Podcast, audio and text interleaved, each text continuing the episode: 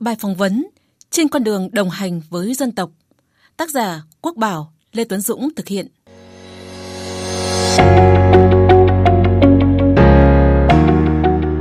Để hiểu rõ hơn lịch sử du nhập và phát triển một số tôn giáo ở Việt Nam, chúng tôi có cuộc trò chuyện với giáo sư tiến sĩ Đỗ Quang Hưng, nguyên viện trưởng Viện Nghiên cứu Tôn giáo về chủ đề này qua hai trường hợp Công giáo và Phật giáo.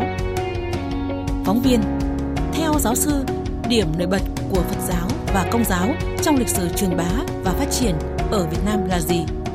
Giáo sư tiến sĩ Đỗ Quang Hưng trả lời. Phật giáo là một trong những tôn giáo lớn của thế giới. Một điều thú vị là Phật giáo vào Việt Nam không phải là đi một mình mà đi liền với hiện tượng tôn giáo rất đặc biệt của Trung Quốc, đó là Tam giáo, Nho, Phật đạo. Lịch sử tôn giáo thế giới thường gọi đó là chế độ Tam giáo của Trung Quốc. Tại Việt Nam, Phật giáo đã phát triển cực thịnh vào khoảng thế kỷ 11 đến thế kỷ 13. Sau này đã có thêm một bộ phận nữa là Phật giáo Nam Tông Khmer, tên quốc tế là Theravada hay còn gọi là Phật giáo Nguyên Thủy. Đến nửa đầu thế kỷ 20, xuất hiện thêm một hệ phái lớn nữa của Phật giáo Việt Nam, đó là hệ phái Khất Sĩ do thầy Minh Đăng Quang là người sáng lập tồn tại chủ yếu ở Nam Bộ. Như vậy, trong cái nhìn tương quan với khu vực Đông Bắc Á, Việt Nam là nước duy nhất mà cấu trúc Phật giáo có đầy đủ ba hệ phái đó là Bắc Tông, Nam Tông, Khất Sĩ. Đạo Phật do quá trình xâm nhập và phát triển nhanh chóng và bền bỉ đã trở thành một nguồn lực tư tưởng triết học lối sống tâm lý đạo đức Phật giáo gắn rất chặt với nhân dân từ đó tạo nên một nền văn hóa Phật giáo có thể nói rất rực rỡ và chắc chắn.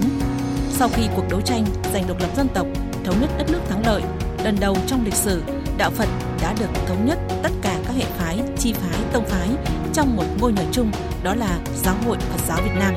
Về công giáo, có thể nói việc truyền bá đạo công giáo sang các nước Á Đông nói chung là chậm hơn nhiều so với Phật giáo.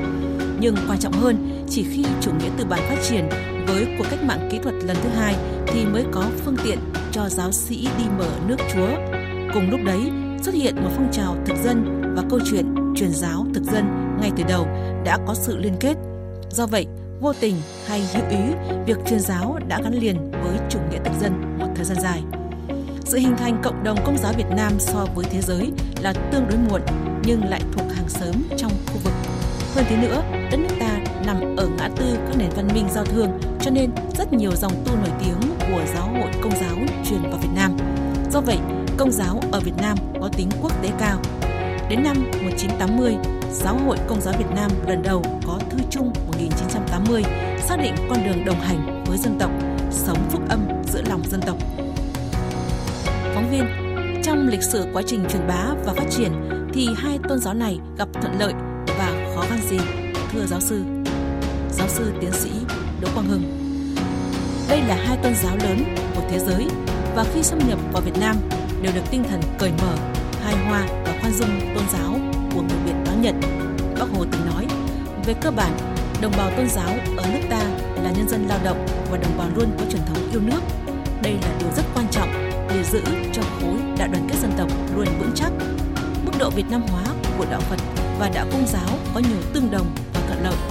Nếu như đạo Phật và Việt Nam và hài hòa chính trị trong cung đình lẫn dân chúng ở triết lý từ bi hỷ xả thì công giáo cũng vậy thiên chúa là tình yêu và người dân cũng chỉ cần biết thế thôi riêng đối với công giáo việt nam thì mức độ việt hóa có gian khổ hơn nhưng càng về sau càng cho thấy hội nhập văn hóa của đạo công giáo vào việt nam là khá tốt tôi cho rằng đây là những tương đồng và cũng là những thuận lợi của hai tôn giáo này trong quá trình truyền bá vào Việt Nam. Phóng viên, với sự chuyển động của đời sống xã hội, giáo sư có dự đoán gì về sự phát triển của hai tôn giáo này trong tương lai? Giáo sư tiến sĩ Đỗ Quang Hưng, tôi mường tượng bước đường sắp tới của hai tôn giáo này thì một cách đúng đắn nhất cả hai tôn giáo này đều có vị trí rất quan trọng trong đời sống tôn giáo và xã hội Việt Nam. Trong không gian xã hội hơn 35 năm đổi mới của đất nước chúng ta, quá trình mở cửa hội nhập và về phương diện tôn giáo ngày càng có những yếu tố tích cực hơn. Con đường đổi mới đã tạo nên những cánh cửa mà lần đầu được mở rộng ra như vậy đối với đời sống tôn giáo ở Việt Nam. Trên tinh thần này, tôi có mấy cảm nhận như sau. Về Phật giáo, theo tôi là một tôn giáo khá ổn định với lực lượng tín đồ đông nhất trong các tôn giáo ở Việt Nam. Phật giáo có vai trò nhất định trong đời sống xã hội và đời sống tình cảm, tinh thần của người dân Việt Nam từ Bắc chí Nam. Tương lai, Phật giáo Việt Nam có lẽ cần thúc đẩy giải quyết vấn đề quan trọng đó là tôn giáo và tính hiện đại.